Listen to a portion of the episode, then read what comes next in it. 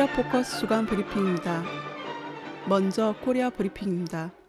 조선중앙통신은 김정은 제1비서가 최첨단 수준에서 개발된 신형 반함선 로켓 시험 발사에 참관했다고 7일 보도했습니다. 통신은 동해 함대장의 사격 구령이 떨어지자 로켓정에서 세찬 불줄기를 내뿜으며 초정밀화된 반함선 로케트가 발사되었다며 시험 발사를 통하여 로켓정의 전투적 성능과 반함선 로켓의 명중성이 설계된 전술 기술적 제원에 도달하였다는 것이 과학적으로 확증되었다고 전했습니다.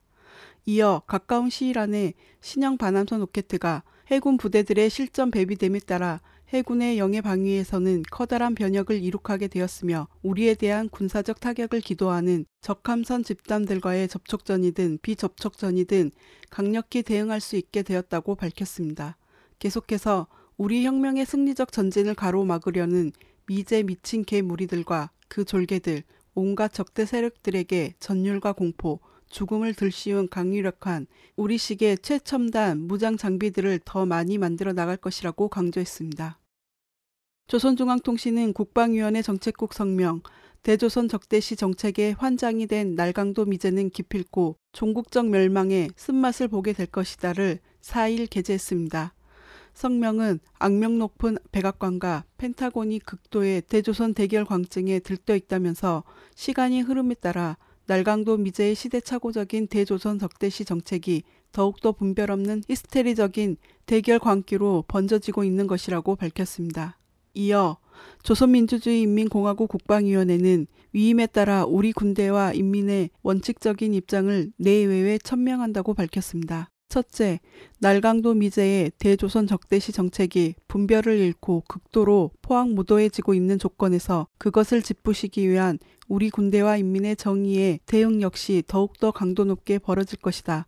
둘째, 날강도 미제의 대조선 군사 전략이 침략 전쟁 도발 단계로 치닫고 있는 조건에서 우리 군대와 인민의 정의의 대응은 미 합중국의 가장 쓰디쓴 참변을 들씌운 데 초점을 맞추게 될 것이다. 셋째, 날강도 미제가 우리의 사상을 말살하고 우리의 제도를 붕괴시키려고 발악하는 한 미국 것들과 더는 마주 앉을 필요도 상종할 용의도 없다는 것이 우리 군대와 인민이 내린 결단이라고 강조했습니다.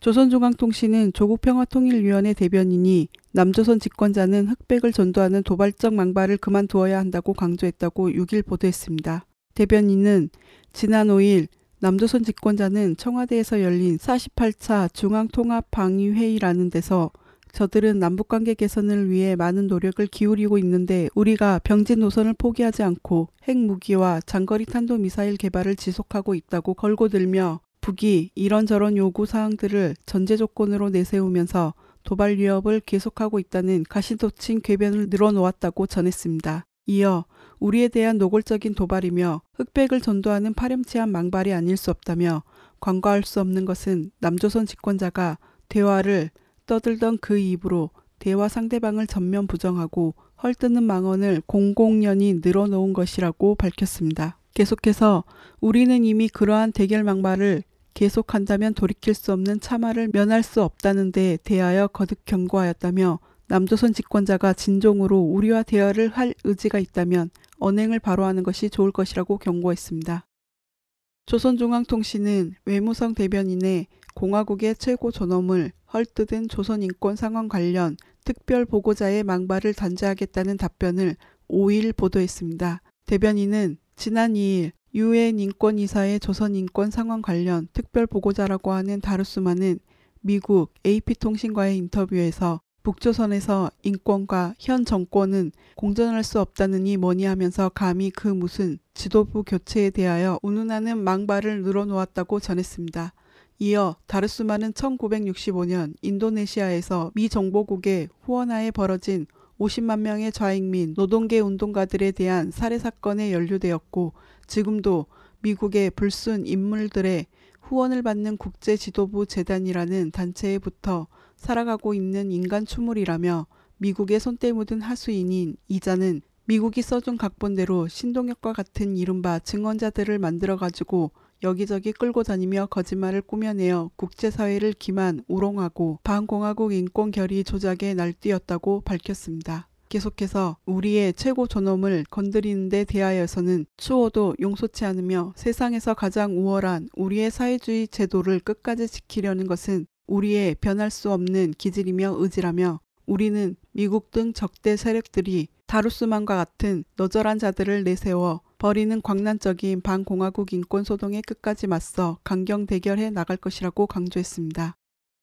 조선중앙통신은 조국평화통일위원회 대변인 담아 흑백을 전도하는 시정배의 너절한 추태는 역사의 심판을 면할 수 없다를 5일 게재했습니다.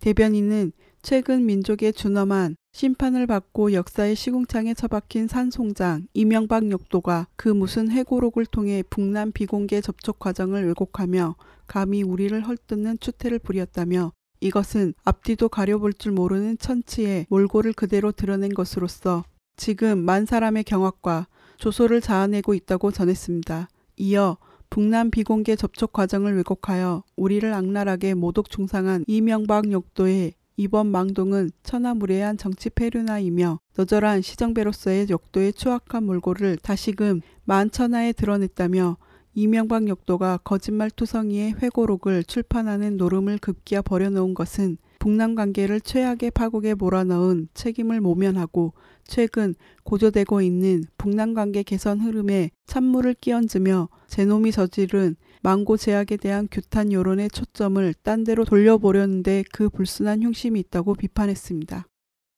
이어서 남코리아 브리핑입니다. 4.16 가족협의회는 4일 세월호 참사 특별조사위원회 설립 준비단 3차 간담회에서 성명서를 발표해 특위 출범을 촉구하고 철저한 진상규명과 재발 방지 대책 마련을 요구했습니다.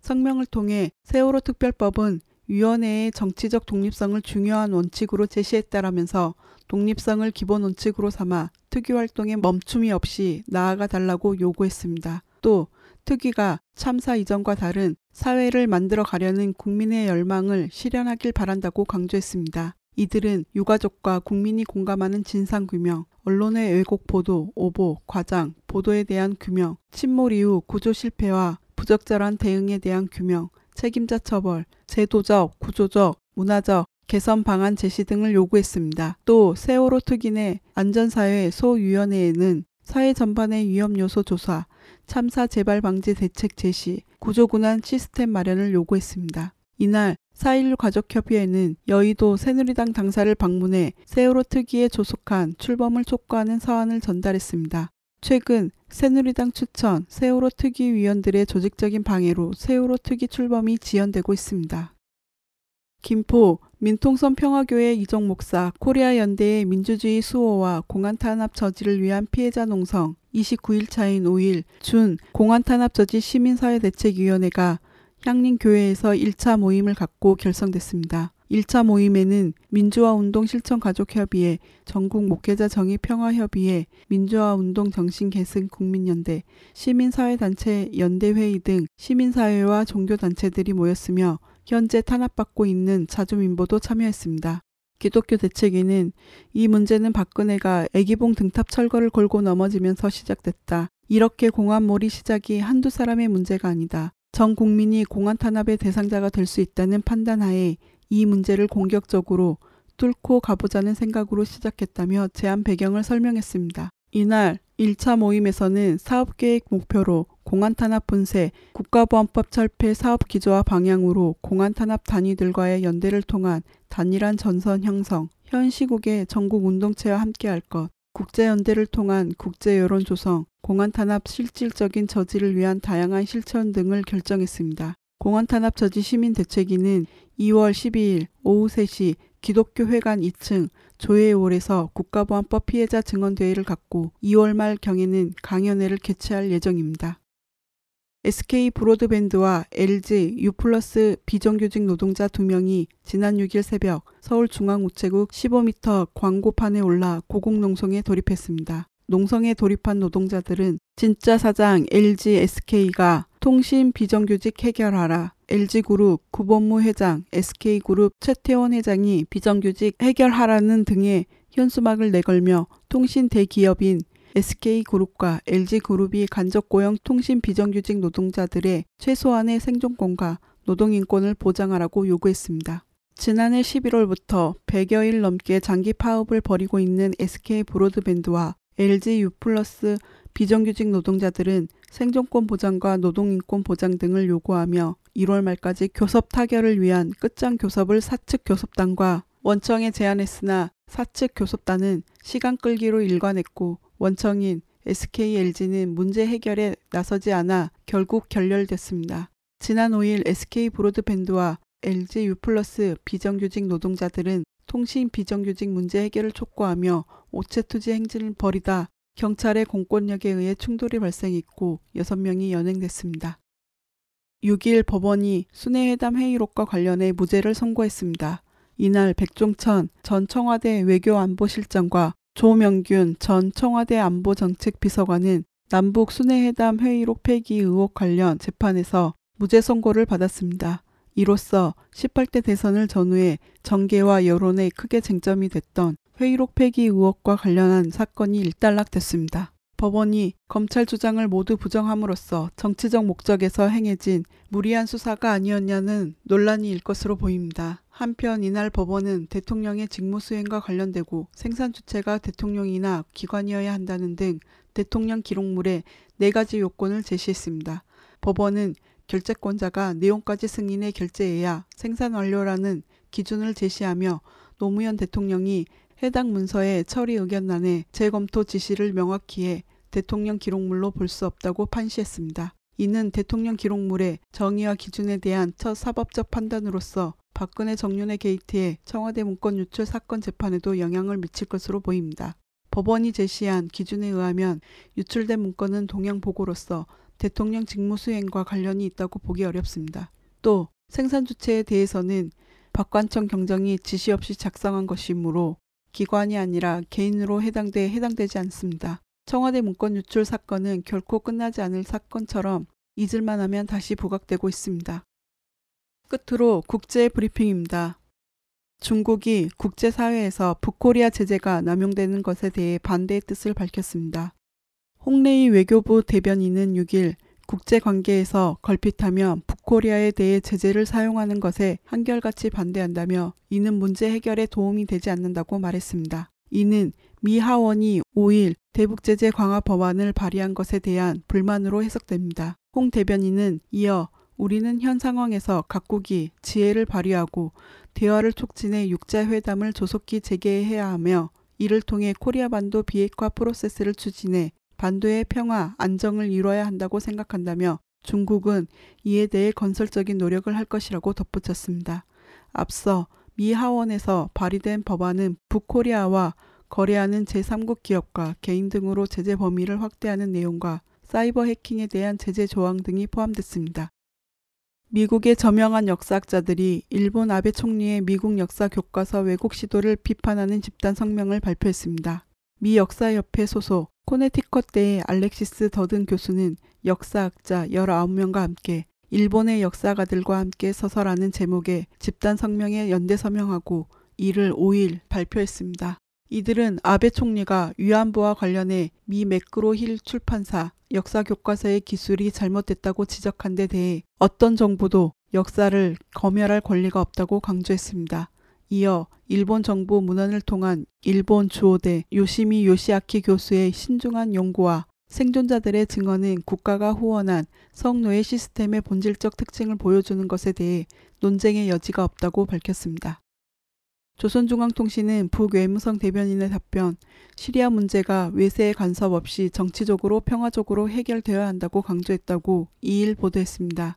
북외무성은 지난 1월 26일부터 29일까지 러시아의 모스크바에서 시리아 정부와 반정부 세력 대표들 사이에 시리아 위기 해결을 위한 협상이 진행되었다며 이번 협상 결과는 나라의 자주권과 영토 완정을 보장하고 현 위기를 대화를 통하여 정치적으로 해결하려는 시리아 정부와 인민의 의지를 보여주었다고 전했습니다. 이어 미국과 서방의 노골적인 내정 간섭과 주권 침해 행위로 하여 시리아에서는 전란과 유혈 참극이 계속되고 있으며 이것은 지역과 세계의 평화와 안전에 엄중한 위협을 조성하고 있다고 밝혔습니다. 그러면서 시리아 문제가 외세의 간섭 없이 시리아 인민 자체의 힘으로 정치적으로 평화적으로 해결되어야 한다는 것은 우리 공화국 정부의 시종 일관한 입장이라며 우리는 시리아 정부와 인민이 단결된 힘으로 위기를 하루빨리 끝장내고 평화와 안정, 번영을 이룩하길 바란다고 강조했습니다.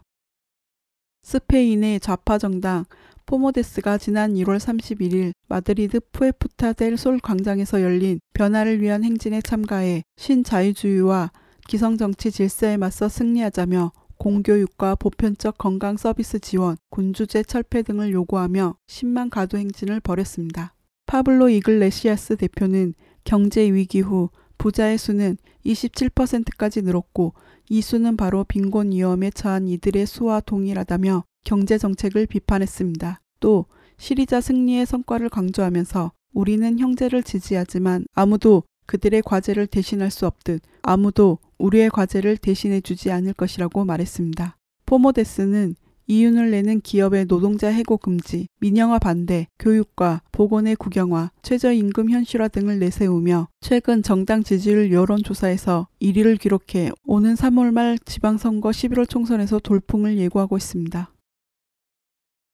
코리아 포커스 주간 브리핑이었습니다.